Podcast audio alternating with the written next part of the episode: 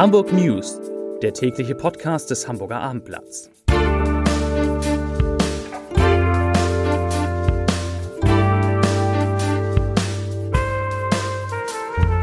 Moin, mein Name ist Lars Heider und heute geht es um einen einmaligen Auftritt von vier Ehrenbürgern im Hamburger Rathaus. Weitere Themen.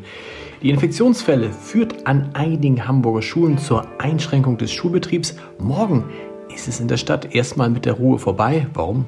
Das sage ich gleich. Und wir sprechen mit Olaf Scholz über sein erstes Jahr als Bundeskanzler. Wie gesagt, dazu gleich mehr. Zunächst aber wie immer die Top drei, die drei meistgelesenen Themen und Texte auf abendblatt punkt de. Auf Platz drei, da geht es um den H S V, das Geheimnis hinter dem Netzwerk von Jonas Bold. Auf Platz zwei, Krankheitswelle überrollt Schulen, Firmen und Behörden. Und auf Platz eins, Entlastung für Gastkunden. Das müssen die Hamburger jetzt wissen. Und das waren die Top drei auf abendblatt punkt de. Bei einem gemeinsamen Auftritt im Hamburger Rathaus haben vier Ehrenbürger der Stadt die Entwicklung Hamburgs in den vergangenen Jahren gelobt, aber gleichzeitig angemahnt, dass man nicht stehen bleiben dürfe angesichts des demografischen Wandels, der Konkurrenz anderer Städte und der Krisen wie der Corona-Pandemie und des russischen Angriffskriegs auf die Ukraine. Schriftstellerin Kirsten Boje, Unternehmer Michael Otto, Ballettchef John Neumeier und Musiker Udo Lindenberg traten erstmals zusammen auf. Lindenberg hob das große Denken in dieser Stadt hervor, mahnte aber auch mehr Frauenpower an und kritisierte aus der eigenen Branche, aus der Musik, die Gangster-Rapper, die sich frauenfeindlich und homophob benehmen würden. Unternehmer Otto schrieb eine große Linie fort vom Hamburger Hafen als Logistikdrehscheibe zu einem Wirtschaftsstandort, in dem endlich auch die Wissenschaft eine Rolle spielte. Wörtlich sagte Otto, ich zitiere, wir haben Medizintechnik, die Wissenschaft und eine Start-up-Szene. Wir haben vier Exzellenzcluster, die Klimaforschung, das DESI. Im Laufe der Jahre ist Hamburg außerdem eine international anerkannte Kulturmetropole geworden. Das holt die besten Talente nach Hamburg. Aber, das sagte Michael Otto auch, all das reicht noch nicht, wenn man die alternde Gesellschaft betrachte und die Probleme, vor denen sie stehe. Dafür müsse Hamburg eine Gesamtnachhaltigkeitsstrategie formulieren. Für Ballettchef Neumeier ist die Diskussion um eine neue Oper, die Unternehmer Klaus-Michael Kühne angestoßen hat, etwas befremdlich. Er sagte, ich glaube, wichtiger als Glas und Ziegelsteine sind die Menschen. Man könne nicht ein neues Haus bauen und denken, dadurch würde die Oper sensationell. Und Kirsten Boje beklagte, dass Kinder aus einigen Quartieren, sie nannte Wilhelmsburg, noch nicht einmal den Hafen der Stadt gesehen hätten. Mehr dazu auf abendblatt punkt de. Und es gibt auch einen Film von dem Auftritt der Ehrenbürger im Hamburger Rathaus demnächst auf dem YouTube-Kanal des Hamburger Abendblatts. Zur Infektionswelle, die durch Hamburg rollt und die zu teils schwierigen Situationen an Hamburger Schulen führt.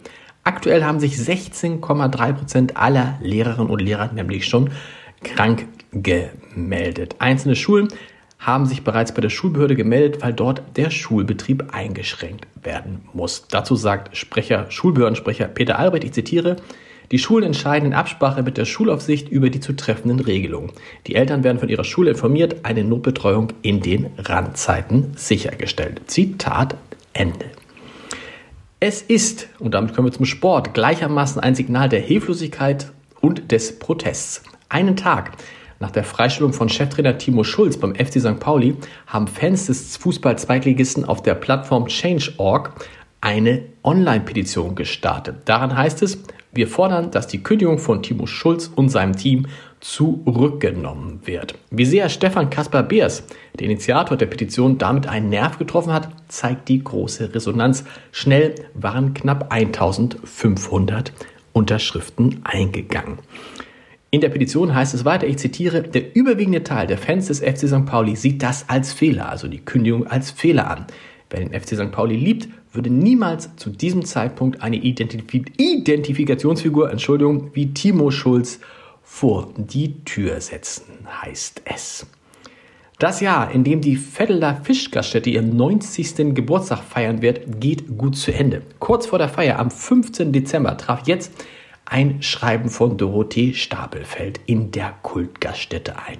Die scheidende Stadtentwicklungssenatorin sagte der Betreiberfamilie in einem Schreiben, in diesem Schreiben Planungssicherheit zu. Endlich, sagt dazu wiederum Inhaber Christian Butzke, denn bisher wurde ihm nur mündlich mitgeteilt, dass er mit seiner Familie und der Gaststätte am Standort bleiben kann. Wie berichtet, hatten der Berliner und seine Frau Olivia das Kultlokal im April zwanzig einundzwanzig von seiner Mutter übernommen, kurz bevor der Senat Pläne für die Neugestaltung des Stadteingangs Elbbrücken präsentierte, die das Aus der Fischbratküche bedeutet hätten und die zu einer großen Protestwelle führten. Der Hamburger Flughafen erhält im nächsten Sommer ein neues Direktziel. Eurowings wird dann von Fußbüttel aus nach Graz fliegen. Die österreichische Stadt soll viermal die Woche, und zwar montags, donnerstags, freitags und sonntags, Ziel sein. Wir freuen uns sehr, so der Flughafen, dass wir Graz zum ersten Mal in das Streckennetz ab Hamburg aufnehmen können.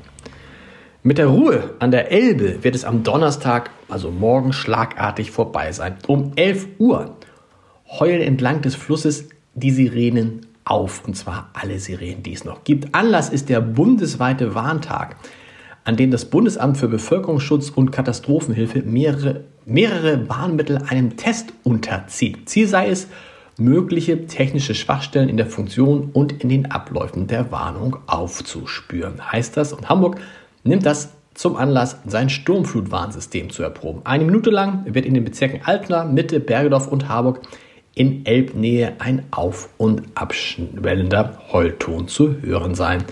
Und danach ist das Spektakel auch wieder vorbei.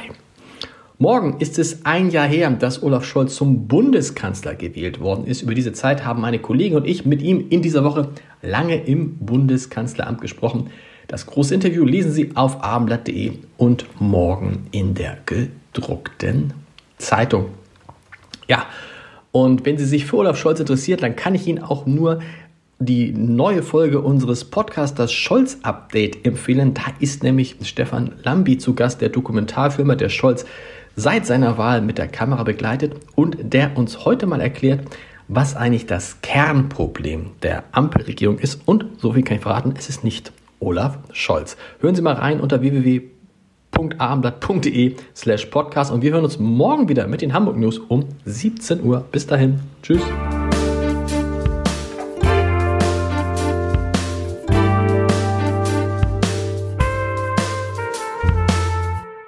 Weitere Podcasts vom Hamburger Abendblatt finden Sie auf abendblatt punkt de slash podcast.